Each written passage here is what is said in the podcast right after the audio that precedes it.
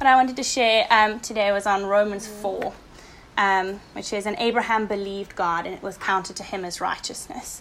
And um, the ability to let faith be your substance rather than looking for substance to back up your faith, which I tend to do, um, to safeguard it and how to stand on your promises. And essentially, this whole thing, because um, when my mom and dad went to Herman and said, Look, okay, Jess, you're taking the sermon, I was like, I actually have something I could share. So this is literally straight out of my journal. Just took it and put it into a, put it on my laptop. So this is really what God's been speaking to me about. So I'm just going to take you through what God's been speaking to me about over the over the last couple of weeks.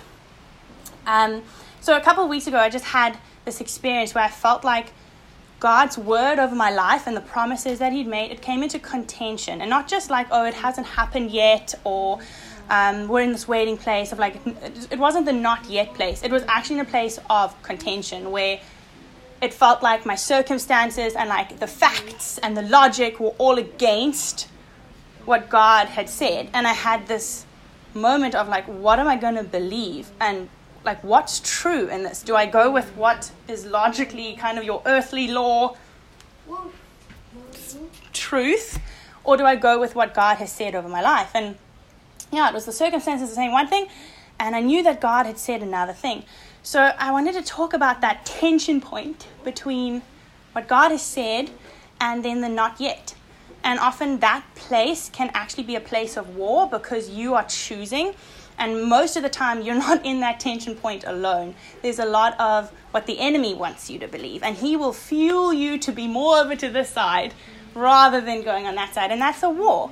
Um, and what I found that when you're in a war, when you're in a battle, the biggest lie that comes against you when you're in a war, a battle of believing something, or if something hasn't happened yet, or you're just battling, is that this time this is the time that you're, go- that you're going to be taken out. This is the one that ends it all. This is the time that God's not going to come through. Because you can look back on your life, you can say, God came through and He came through and He came through and I was fine and I was fine and I was fine and I was fine.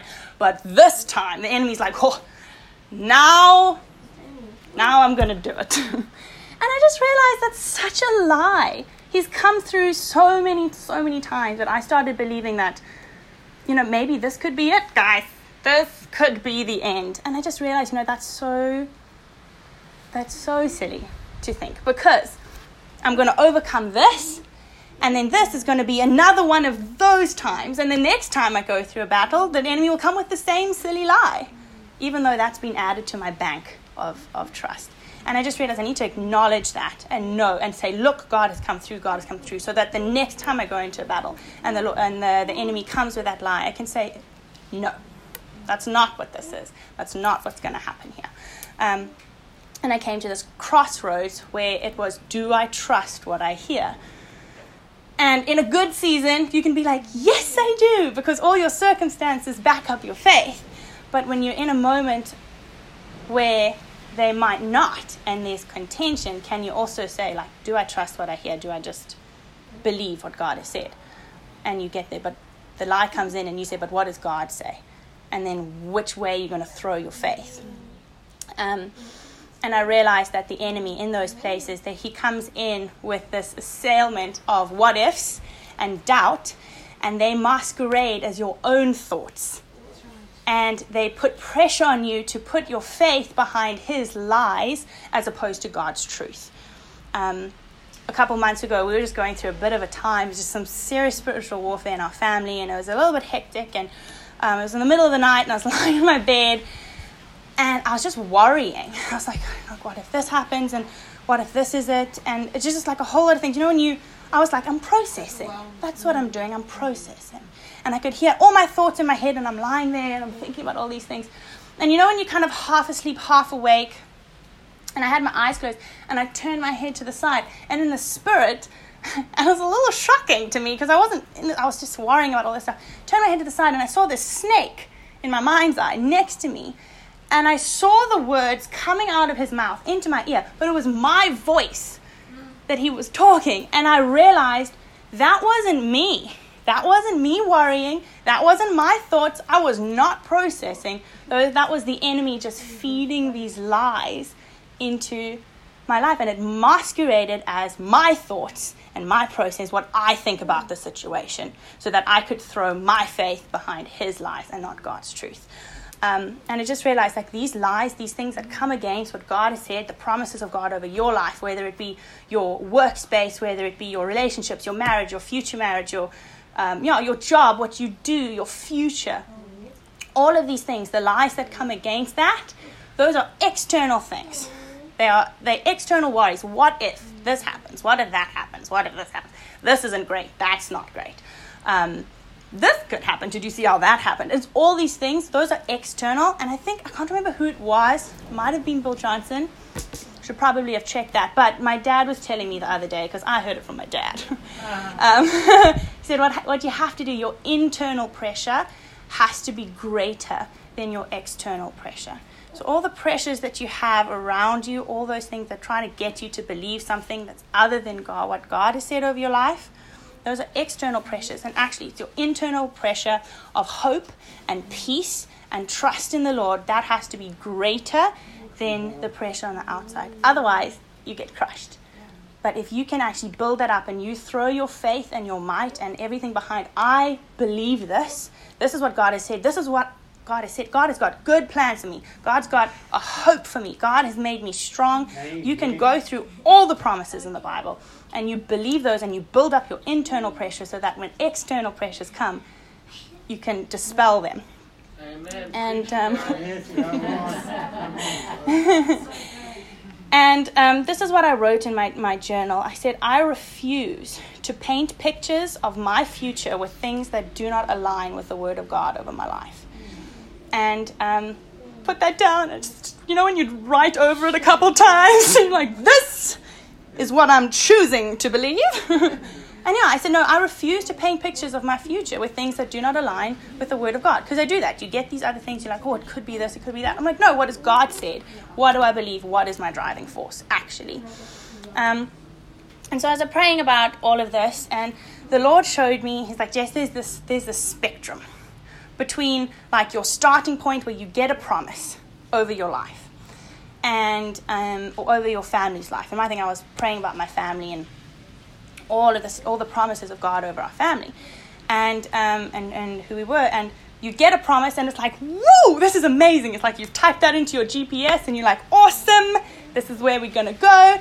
And there's there's a journey between that moment and when you arrive at your destination and it's great and actually that there's this there's the spectrum and that tension point between this and that and um, God showed me that on one end of the spectrum, and when you're believing in that place, on one end of this spectrum is that verse in Romans 4, which says, and at that point, I actually, I didn't know it was in Romans 4. I knew it said in the Bible, and I'd actually been studying originally when it said this in, I think it's Genesis 16 or 17, where God had taken Abraham out and he'd shown him all the stars, and he'd said, This is how many you know this is this is your promise this is how many this is your your your kids and you're going to be the father of many nations and all of this stuff.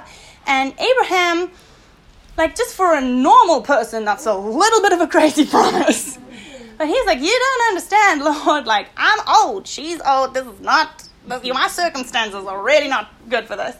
Um, but even so like i'd been reading that and it said and abraham believed god. There was no ifs and buts about it. There was no this, that, and that. It was like, you said it, and I believe it. And so he's on one end of the spectrum, you've got an Abraham believed God and was counted to him as righteousness. And I wrote it there, and Jessica believed God.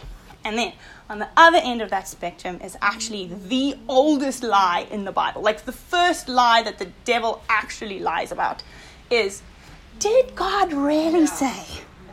Did God really say? And I was in that spot where the Lord had said that. So I was like, Did God really say that? Was that just me? And um, what happened with Adam and Eve is they believed that lie and they went, they said, mm, Did, did God really say that? And by putting that seed of doubt in their minds, they called into question the character of God. Like, oh, God doesn't want us to eat this fruit because you know He's a mean God. He doesn't. He doesn't have good things for me. He's trying to keep something from me. And if I if I listen to the enemy, my life's gonna be better. And I'm gonna align my faith with what the enemy said and the irony was that oh, you were going to be like God if you eat this fruit. They were already like God. They were made in the image of God. That was a lie from beginning to end. And I just realized, okay, where am I in the spectrum? am I and Jessica believe God, or am I listening to that voice that says, "Did God really say?" um, and what struck me about Abraham was that he didn't defend his his faith he just he just believed. He didn't tell in the sense he didn't defend it. He didn't prop it up. He didn't prove it. He didn't prove didn't prop it up with facts or arguments. My mom's always said, Jess, never get into an argument with the devil. the enemy comes with a lie, and you start engaging with that lie, and you're telling it why it's this, that, and the next thing. You know, the, the enemy can always it just drags you down into that lie. Sometimes you're like, no, that's not true. God's got good plans for my life. This is what God said, and that's what I'm going to believe. This is the truth, and I don't have to tell you why it's the truth this is the truth. Um, and yeah, it's just God said it, and I believe it. Simple. In theory. so I was writing this in my in my journal, and I was saying like, okay, Lord, like I've got this, this spectrum, and I just felt the Lord say, go and read Romans four. And I didn't actually know what Romans four was off by heart. Now you can see my Romans four is so full of notes and highlights now, boy. And I opened up Romans four, and there it was. And I, I, I, wasn't expecting to see it. And there it was. It says, Abraham believed God, and it was counted to him as righteousness. So, if you have your Bibles, you can open it up to Romans 4. I'm going to start from verse 13.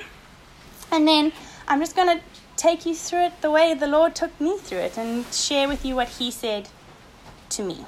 So it's Romans 4:13 and I'll just read through it from beginning to end first. And it says, For the promise to Abraham and his offspring um, was that he would be the heir of the world, did not come through the law, but through the righteousness of faith. For if it is the adherents of the law who are to be heirs, the faith is null and void. For the law brings wrath, but where there is but where there is no law, there is no transgression. That is why it depends on faith, in order that the promise may rest on grace and be guaranteed to all his offspring not only the adherents of the law, but also to the one who shares the faith of Abraham, who is the father of us all. As it is written, I have made you the father of many nations. In in the presence of God, in whom he believed, who gives life to the dead and calls into existence the things that do not exist. In hope, he believed against hope that he should become the father of many nations, and as he had been told, so your offspring shall be. He did not weaken in his faith when he considered his own body, which was as good as dead um, or when he considered the barrenness of Sarah's womb.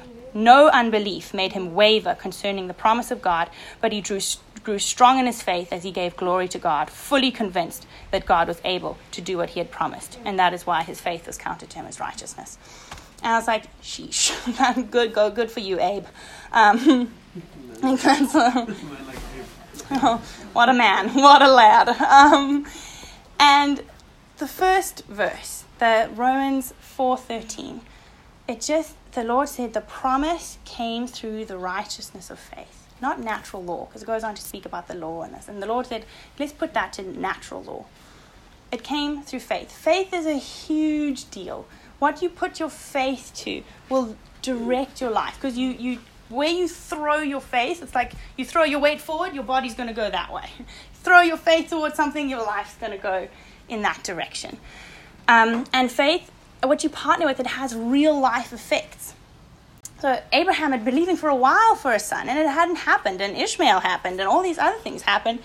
And the Lord said, Okay, this is what I'm doing. And he believed God. I mean, uh, another example of this would be Peter, who'd been fishing all night. It had been a long time coming for this promise. Um, for, for Abraham and for Peter, he, his payday, it was a long time coming. He really was sick and tired, and I think pretty much everyone can identify with being a little bit sick and tired of waiting for something. Um, and it got to the point, and Jesus came and gave him a word, and he said, Well, put your nets down one more time on that side. Now, if Peter hadn't put his faith behind what God had said, he never would have got those fish. He never would have followed Christ. And to an extent, we wouldn't have some of the things we have today just because Peter believed God and he just threw his nets out one more time and he just believed what God had said. I mean, circumstance and logic says, no, you've been fishing all night, you've been thinking, you're now up close and to throw your nets out, like that's kind of unreasonable to think. But God said it, he believed it, and then he had effects. Um, and I just, just thought about this thing of like we live by faith, not by sight. Mm-hmm. And if you only have faith in what you see or what you can you can believe is true because of because of da, da, da. that's not faith, that's observation. Right? If you have faith in what only you see, it's not faith, it's observation. Um, and Hebrews 11 says, Now faith is the substance of things hoped for, the conviction of things not seen. For by it the people of old received their commendation. By faith we understand that the universe was created by the word of God, so that what is seen was not made out of things that are visible. It says faith is the substance. And this is what I so camped on for a while. It was that if I look for other substances, fact, proof, my faith is actually in said substance rather than faith in God Himself being my substance. Um, and I just went there. I said, faith is my substance. Faith is my substance. So actually, if everything else is all haywire and funny, I have faith, and that's my substance, and that's enough. That is absolutely enough. It's the word of God. I believe it. You said it, and I believe it. Um, and I just went down. I said, well, why? Like, why did Noah build the ark? That's a really dumb thing to do. With God didn't tell you oh, build a boat. What's a boat? For the flood. What's a flood? For the rain. What's a rain? You know, all the circumstances with like, why did Noah build an ark? Why did Abraham leave his homeland when the Lord said, hey, I've got, leave, go there to the desert? Um, why did Moses hold up a staff over the Red Sea? You know, it's not like you're like, oh, I can take care of this guy. Let me just, you know, why did he do that? Why did the Israelites march around Jericho? That's also something that kind of defies logic, but the Lord said it in some really big things. The Lord backed his act with the faith that they had. Well, why did Gideon whittle down his army to a handful? Why did Elijah pour water over his sacrifice? And um, Hebrews 11, it speaks about these people, and this is what it says.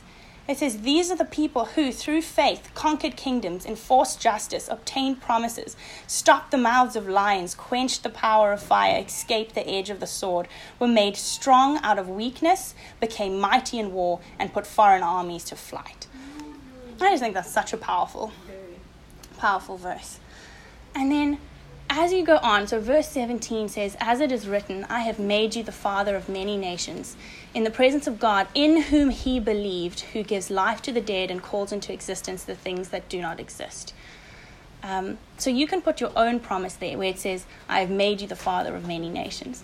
Put your promise there. What's God said over your life? Even the ones you've stopped hoping for, the things that you think are dead or are but unrealistic or your circumstances defy. And then it says, in the presence of God, in whom he believed. So he believed in God and therefore believed in the word of God. So he believed in God's character.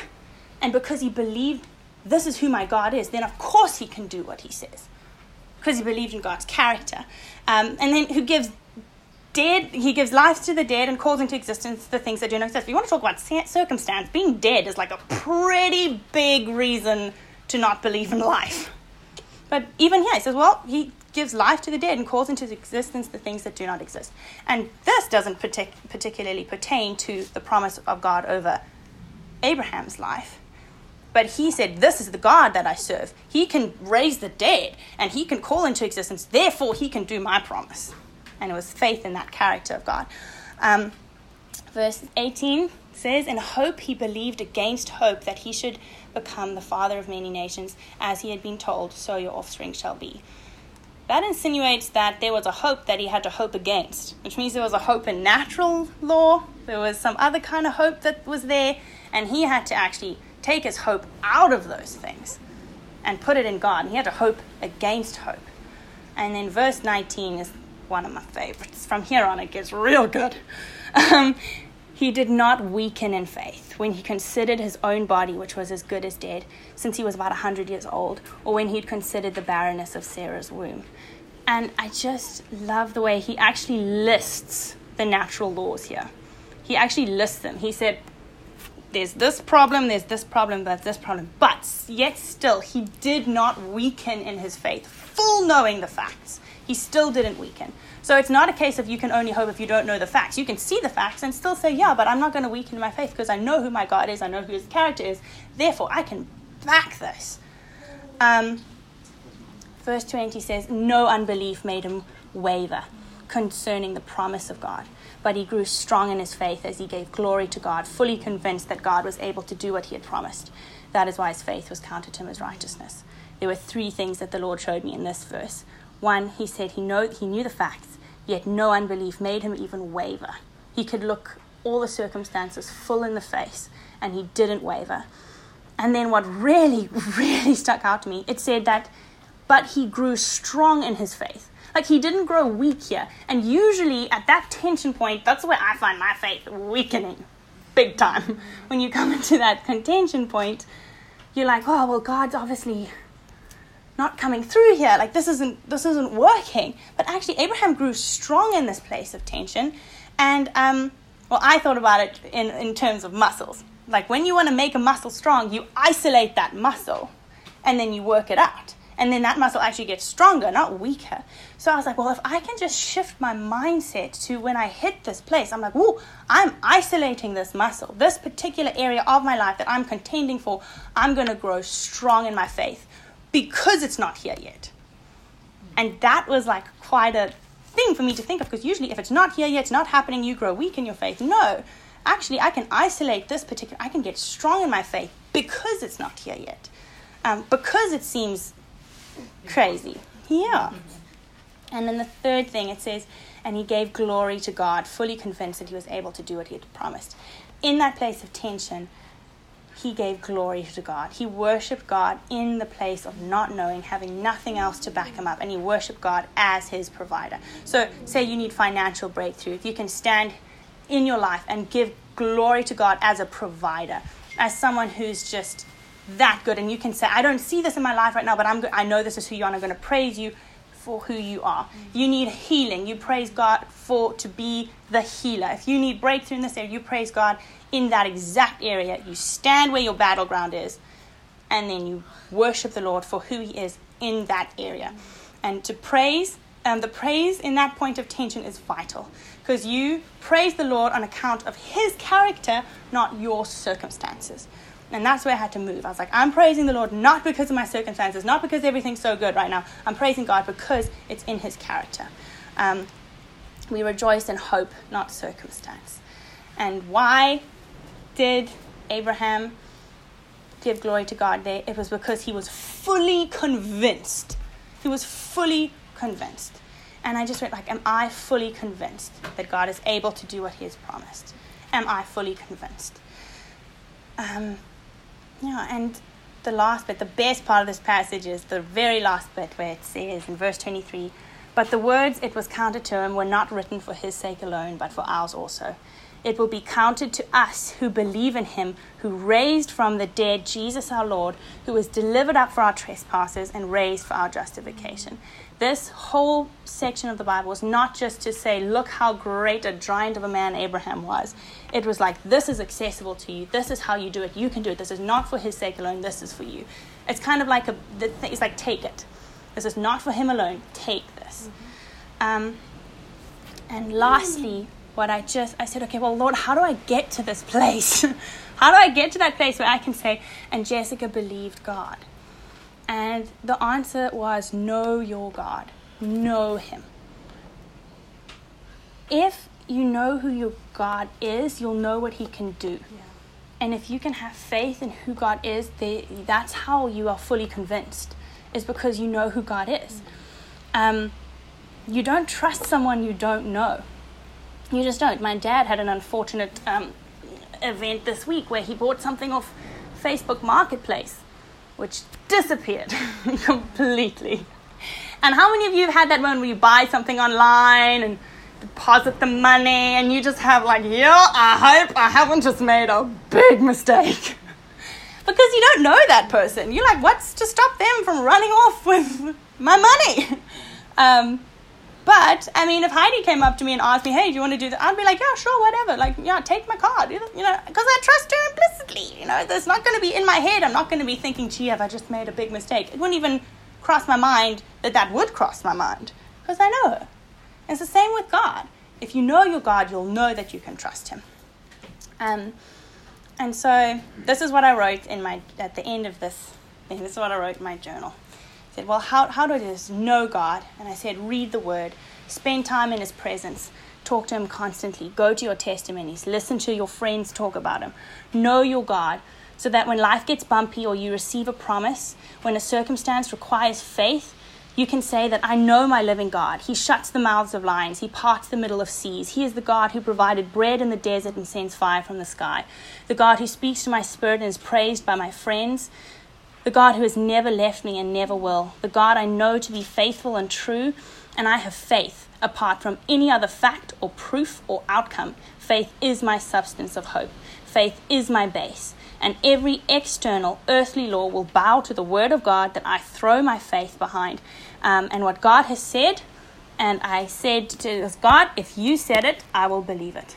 So this is my challenge. It's like we will believe God, and it'll be counted to us as righteousness. Yeah, and so that's what I wanted to encourage you guys with today. That's what God has encouraged me with, is that when God says something, that's it. That's the law above any other law. And you can fully throw your trust behind it and you don't have to justify it. You can just say, I trust you because you are God. Mm-hmm.